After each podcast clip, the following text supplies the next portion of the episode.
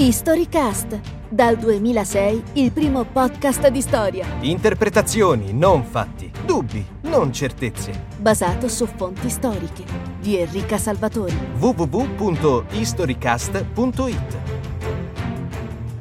Gennaro, questa donna a cui parlavi d'amore è avvelenatrice e adultera, incestuosa in tutti i sensi. Lo è stata con i suoi due fratelli che si sono uccisi tra loro per amor suo, con suo padre che è il Papa. Lo sarebbe stata persino coi suoi figli se ne avesse avuti, ma il cielo li rifiuta ai mostri. Vuoi saperne il nome Gennaro? È Lucrezia Borgia.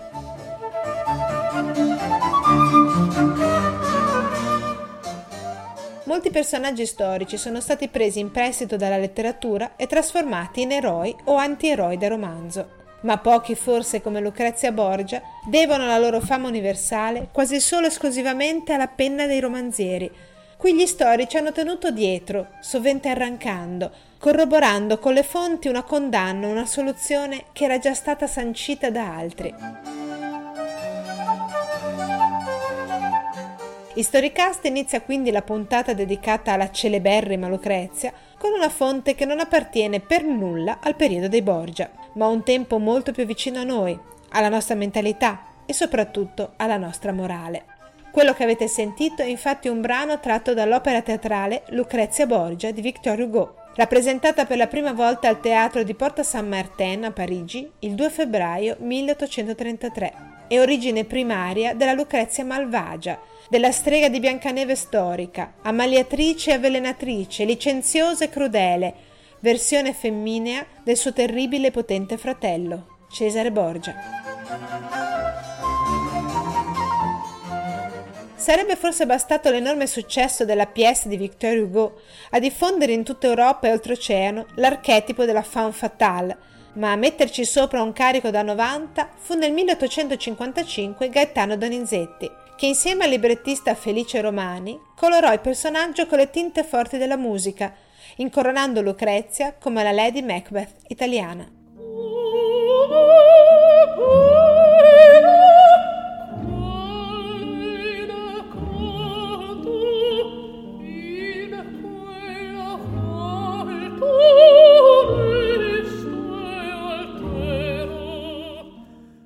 Lucrezia di Hugo e di Donizetti è una donna ancora molto bella, ma ormai corrotta da una vita di lussuria e di assassinio, che consapevole della propria vergogna evita persino di rivelarsi al suo unico figlio Gennaro, perché in quel caso sarebbe certa del suo disprezzo. Il destino letterario di Lucrezia Borgia è stato in realtà più crudele e ingiusto di tutte le sopraffazioni che la donna dovette subire nella realtà. Sappiamo infatti oggi che c'è ben poco di vero nel quadro a tinte fosche che ci hanno tramandato romanzi e musiche dell'Ottocento. A parte il fatto che Lucrezia ebbe molti figli e numerosi aborti, al punto che ne morì a soli 39 anni, non vi è infatti prova alcuna che abbia avuto rapporti incestuosi con il padre o col fratello Cesare. Se mai attenzioni illecite ci furono, non sarebbero comunque state da imputare a una fanciulla che aveva, ancor bimba, lasciato la casa della madre Vannozza per entrare pienamente nel cerchio di influenza del potente padre Rodrigo. Amica intima della sua concubina quattordicenne e controllata a vista dalla cugina di lui, Adriana. Rodrigo Borgia, quando era ancora solo un cardinale, promise in sposa la figlia appena undicenne a due pretendenti spagnoli per poi mutare idea al momento della sua investitura pontefice nel 1492, segno indubbio di un controllo totale del maschio sull'elemento femminile della famiglia, soprattutto sulle figlie, oggetto di scambio per strategie matrimoniali che nella Roma papale, come nelle corti principesche di tutta l'Europa rinascimentale, sottintendevano, sostenevano e controllavano il complicato gioco delle alleanze politiche.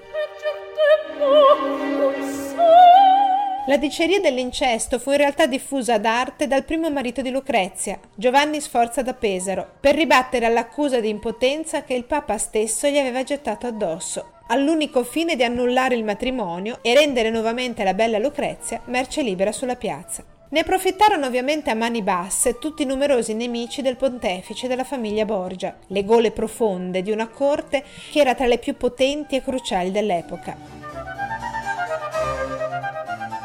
Riprese poi le voci una penna più che autorevole, Francesco Guicciardini, che tuttavia aveva una sua personalissima e discutibile opinione sul ruolo nefasto che papi come Alessandro VI avevano portato alle sorti d'Italia e che comunque dubitava che tali voci potessero avere un autentico fondamento di verità e che non imputava certo a Lucrezia i disegni criminosi che si erano intrecciati sulla sua testa.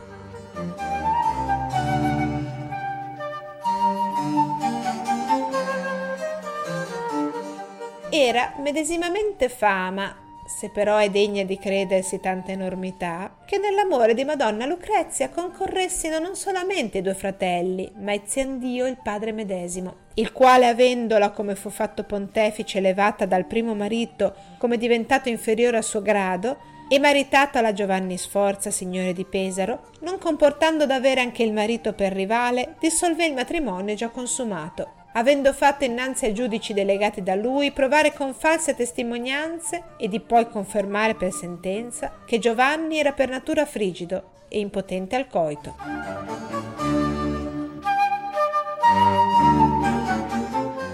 Gli storici hanno mai da tempo sviscerato quasi tutto del comportamento sessuale di Lucrezia, per quello che i documenti e le cronache spesso faziosi possono rendere abbastanza plausibile. Amante del messo di fiducia del Papa Perotto, da cui forse ebbe un figlio nel periodo in cui Alessandro VI cercava ostinatamente di annullare il suo matrimonio, tentò comunque di salvare la vita al primo marito. Amò appassionatamente e fedelmente il secondo, che venne ucciso a tradimento da Cesare. Nel corso del terzo matrimonio, celebrato quando aveva 22 anni, provò un amore probabilmente solo platonico per l'umanista Pietro Bembo, mentre ebbe un'appassionata relazione col cognato Francesco Gonzaga, il che non le impedì di gestire felicemente un lungo e fertile menage matrimoniale con Alfonso d'Este.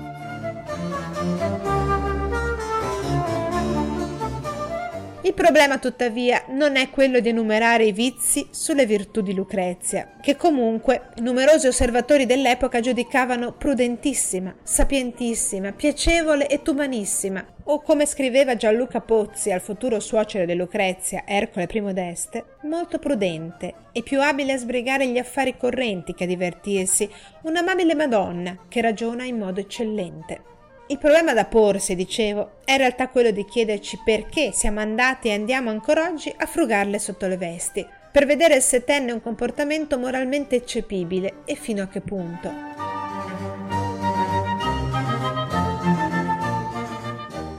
È chiaro, anche se non è stato scontato a molti suoi biografi, che la morale sessuale non è una categoria che gli studiosi dovrebbero tenere in considerazione, se non ovviamente per confrontarla con la morale del tempo in cui il personaggio visse, per valutare se se ne discostava e quanto e per quali ragioni.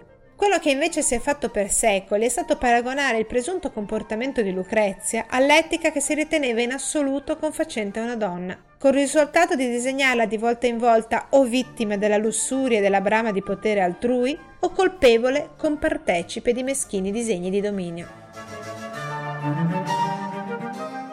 Quando Lucrezia era ancora in vita, le furono addossate colpe che si imputavano al padre e ai fratelli, per estensione di sangue e con l'aggravante della femminilità, condizione che naturalmente nell'opinione corrente era legata alla lussuria e al peccato.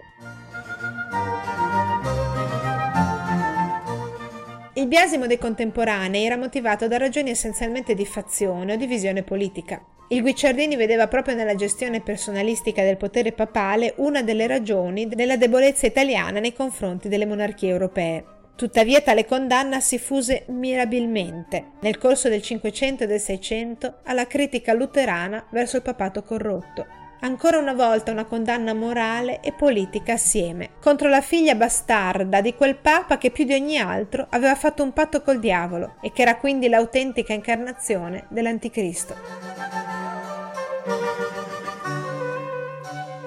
La condanna al papato sommo traditore del messaggio cristiano venne poi ripresa nell'Ottocento sostanzialmente per rafforzare lo scontro ideologico che opponeva all'epoca il pensiero liberale alla politica della Chiesa. La brama di potere dei Borgia faceva buon gioco a chi criticava l'ingerenza del mondo ecclesiastico e della dottrina nella vita e negli affari dello Stato.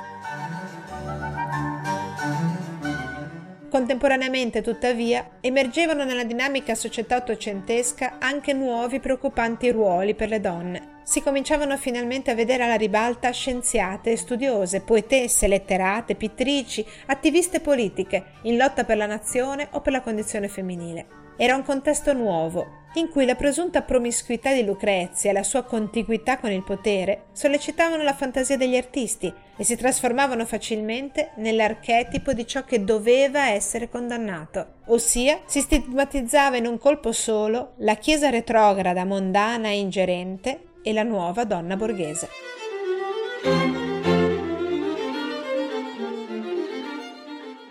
Innalzarsi tanto da giudicare il padre e il fratello non lo potrà mai, meno per incapacità di giudizio per tenerezza di cuore che per una verità più violenta ed elementare, perché anche lei è una Borgia e sente anche lei la forza di quel sangue che le fa impeto, che si dà ragione da sé, fuori da ogni morale, brutalmente, splendidamente, solo in tempi più tardi, dal disordine della sua anima che sta fra la religione e la sensualità, fra la volontà di una vita disciplinata e l'ardente anarchia dei desideri, saprà levarsi e intraprendere contro il padre, contro il fratello o contro il suocero duca di Ferrara quelle sue ribellioni che la condurranno sola fra i Borgia a salvarsi.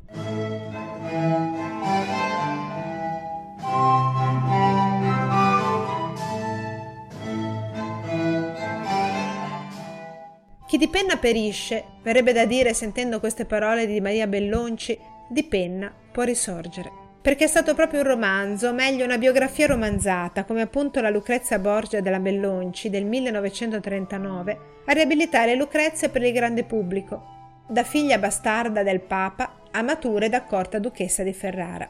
Non che non ci siano stati anche prima studiosi interessati a leggere davvero le carte che riguardavano la duchessa, come Ferdinand Gregorovius dell'Ottocento, e gli storici italiani tra il XIX e XX secolo, legati per lo più alle deputazioni di storia patria, che spulciarono alacremente nei carteggi degli ambasciatori dei principi e scoprirono l'infondatezza delle storie dei veleni e dei rapporti incestuosi.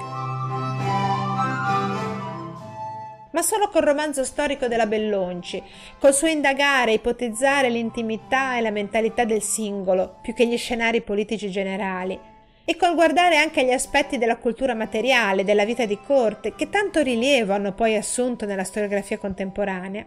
Ecco, proprio col romanzo della Bellonci dicevo che si deve il risvegliarsi degli interessi per Lucrezia Borgia e lo studio della sua figura in un contesto completamente differente. Ha decisamente aiutato in questo percorso riabilitativo il crescente successo che hanno avuto nella produzione storiografica gli studi di genere, ossia gli studi volti a investigare la condizione femminile nella storia, la lettura della storia al femminile, il ruolo delle donne nel divenire storico e in genere l'apporto delle minoranze ai percorsi dell'umanità che non possono più essere declinati esclusivamente al maschile.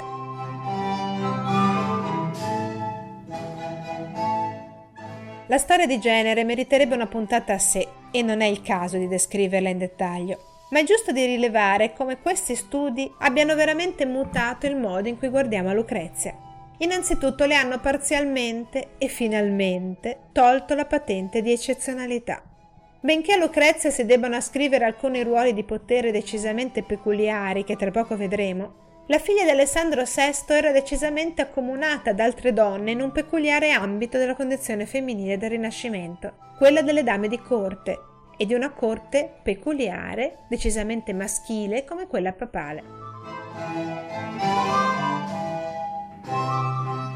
Molte donne, tra 4 e 500, conseguirono una posizione di prestigio e di influenza proprio perché appartenevano alla famiglia del Papa. La loro posizione era tuttavia difficile e opaca, perché a differenza delle altre corti principesche, la trasmissione del potere avveniva per elezione il sovrano non poteva avere né consorte né eredi legittimi. Se per le amanti dei papi ricchezza e potere dipendevano dalla misura in cui riuscivano a sfruttare al meglio la loro vicinanza col pontefice e i vantaggi forzatamente temporanei che ne derivavano, per le figlie il compito risultava relativamente meno complicato Per loro, l'ambito matrimoniale costituiva l'occasione per acquisire una posizione di prestigio e di maggiore rispetto, quindi di potere, dato che proprio sulle alleanze matrimoniali si giocavano i legami politici tra i principi e sovrani di tutta Europa. Per questa ragione Lucrezia fu oggetto di trattative matrimoniali ripetute e continuamente cangianti. Non perché lei mutasse parere, i suoi desideri avevano ovviamente un peso pressoché nullo, ma perché nel corso del tempo era mutata la posizione del padre da cardinale a pontefice e delicati equilibri tra le signorie.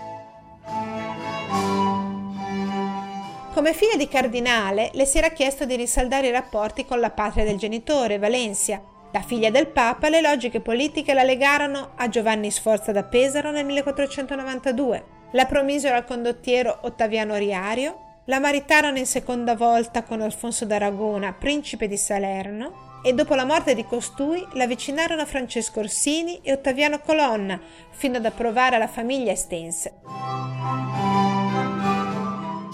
Dall'elenco è facile notare che si tratta sempre di signorie italiane, e non è un caso, perché Alessandro VI spostava la sua preziosa pedina nei domini territoriali che gli facevano gola in modo che, in caso di mancanza di prole, questi potessero rientrare nella diretta influenza papale.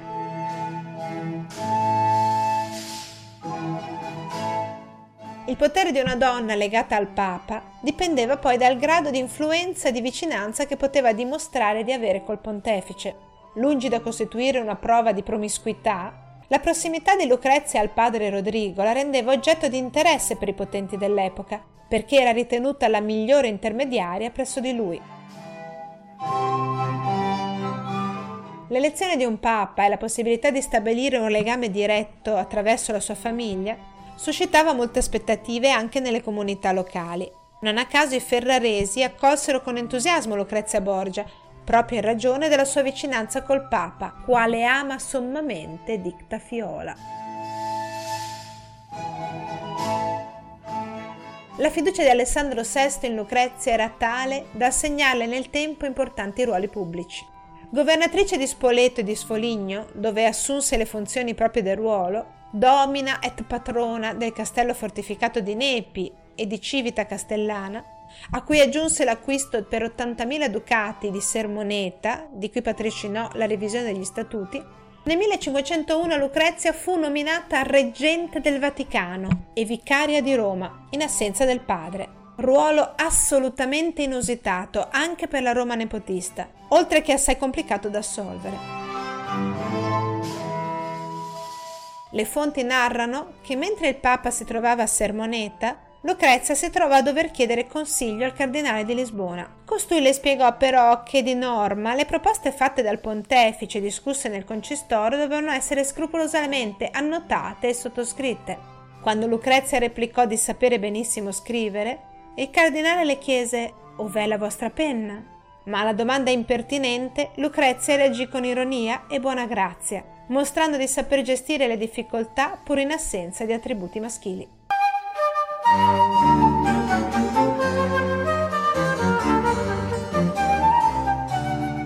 Capite come non ha proprio senso, dopo questa breve carrellata, parlare di Lucrezia in termini di vittima o di complice. Lucrezia era in tutto e per tutto donna di potere e del suo tempo, in una corte dove comunque la possibilità di decidere sulla propria vita era quasi nulla, a fronte di un dominio sugli altri talvolta abnorme.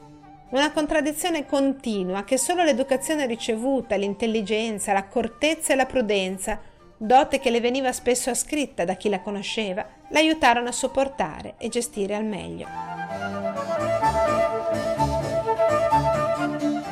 Come per le altre figlie di papi e prelati del tempo, anche per Lucrezia fu l'ingresso per un matrimonio in una famiglia diversa da quella paterna a rivelarsi un mezzo per una parziale emancipazione.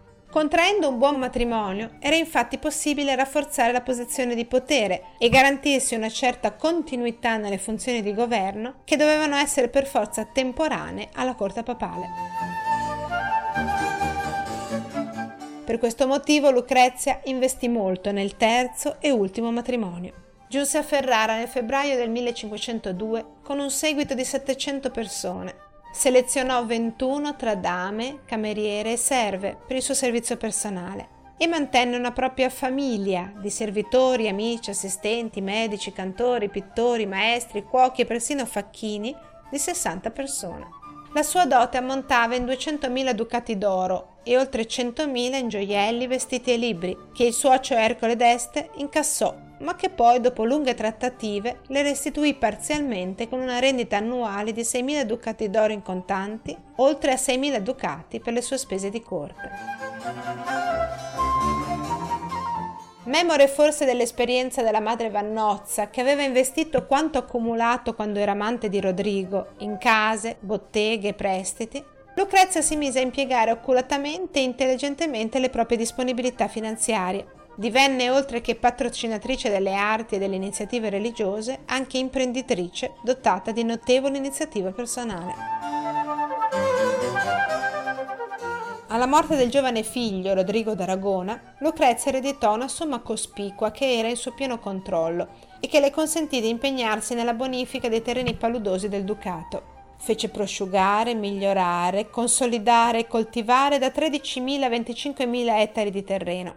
La sua strategia imprenditoriale appare originale rispetto al tempo, perché i terreni erano affidati a terzi per l'allevamento e la coltivazione con contratti a breve scadenza. Le spese di bonifica e i profitti erano spartiti con gli affittuari e le destinazioni e gli usi variavano nel tempo in maniera flessibile, intelligente e lucrosa. Strategia che consentì a Lucrezia di raddoppiare letteralmente le proprie entrate in pochi anni.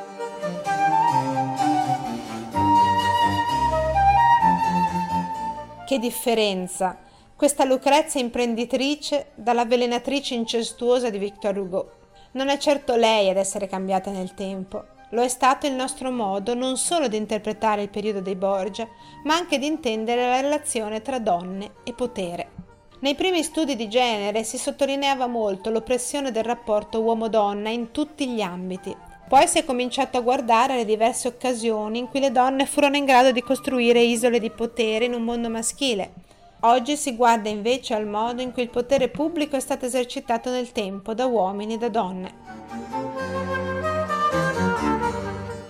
facendolo si è cominciato a notare l'intreccio, talvolta l'indistinguibilità tra privato e pubblico nella costruzione dello Stato moderno. Proprio l'attenzione ai poteri femminili ha portato a studiare meglio le dinamiche della parentela, le reti di relazioni sovente gestite dalle donne delle casate e delle dinastie regnanti, in cui l'unione della sfera pubblica e di quella privata ha costituito la prima cellula dello Stato. In questa nuova visione della donna al potere, di Lucrezia in particolare, è emersa un'ultima inaspettata sfaccettatura della duchessa di Ferrara. Gabriella Zarri, pubblicando un manipolo di lettere indirizzate a Lucrezia dal frate fiorentino Tommaso Caiani, discepolo di Savonarola e confessore della duchessa, ha mostrato la religiosità profonda, non certo di facciata né di comodo, che sperimentò la Borgia. Da giovane che amava certamente le danze, i divertimenti e la vita di corte, la Lucrezia matura sentì sempre più il bisogno di dedicare parte della sua giornata all'ascolto della parola di Dio, letta o predicata, e a meditare personalmente sulla Sacra Scrittura. Non si trattò di un ravvedimento tardivo e personale per riscattarsi dalla somma dei peccati accumulati in gioventù, ma anche in questo caso dell'essere pienamente e consapevolmente donna del suo tempo, dato che fece proprio una corrente spirituale diffusa in quel periodo in tutta Europa, che spingeva verso un cristianesimo intimo e intenso, basato sulla pratica sacramentale e sulla preghiera mentale. Non a caso, due anni prima della morte di Lucrezia, Martin Lutero affisse le sue tesi sulla porta della cattedrale di Wittenberg, mentre contemporaneamente Erasmo da Rotterdam promuoveva la sua visione di un umanesimo cristiano. Declinata al femminile, questa esigenza di una spiritualità nuova, sincera, profonda e intima si trasformava nella ricerca di silenzio e riposo, nella cura del corpo e dell'anima, nella corte come nei monasteri, in compagnia di donne devote che cercavano così una parvenza di pace, e a loro modo anche un percorso autonomo di fede. Siamo passati così, dalle mani di una donna vanitosa ornate da fantasiosi anelli pieni di un misterioso veleno, probabilmente mai usato, a mani giunte, in una preghiera meditata, sentita e profonda, comune alla sensibilità spirituale del tempo. Avete ascoltato un episodio di Storycast? www.historycast.it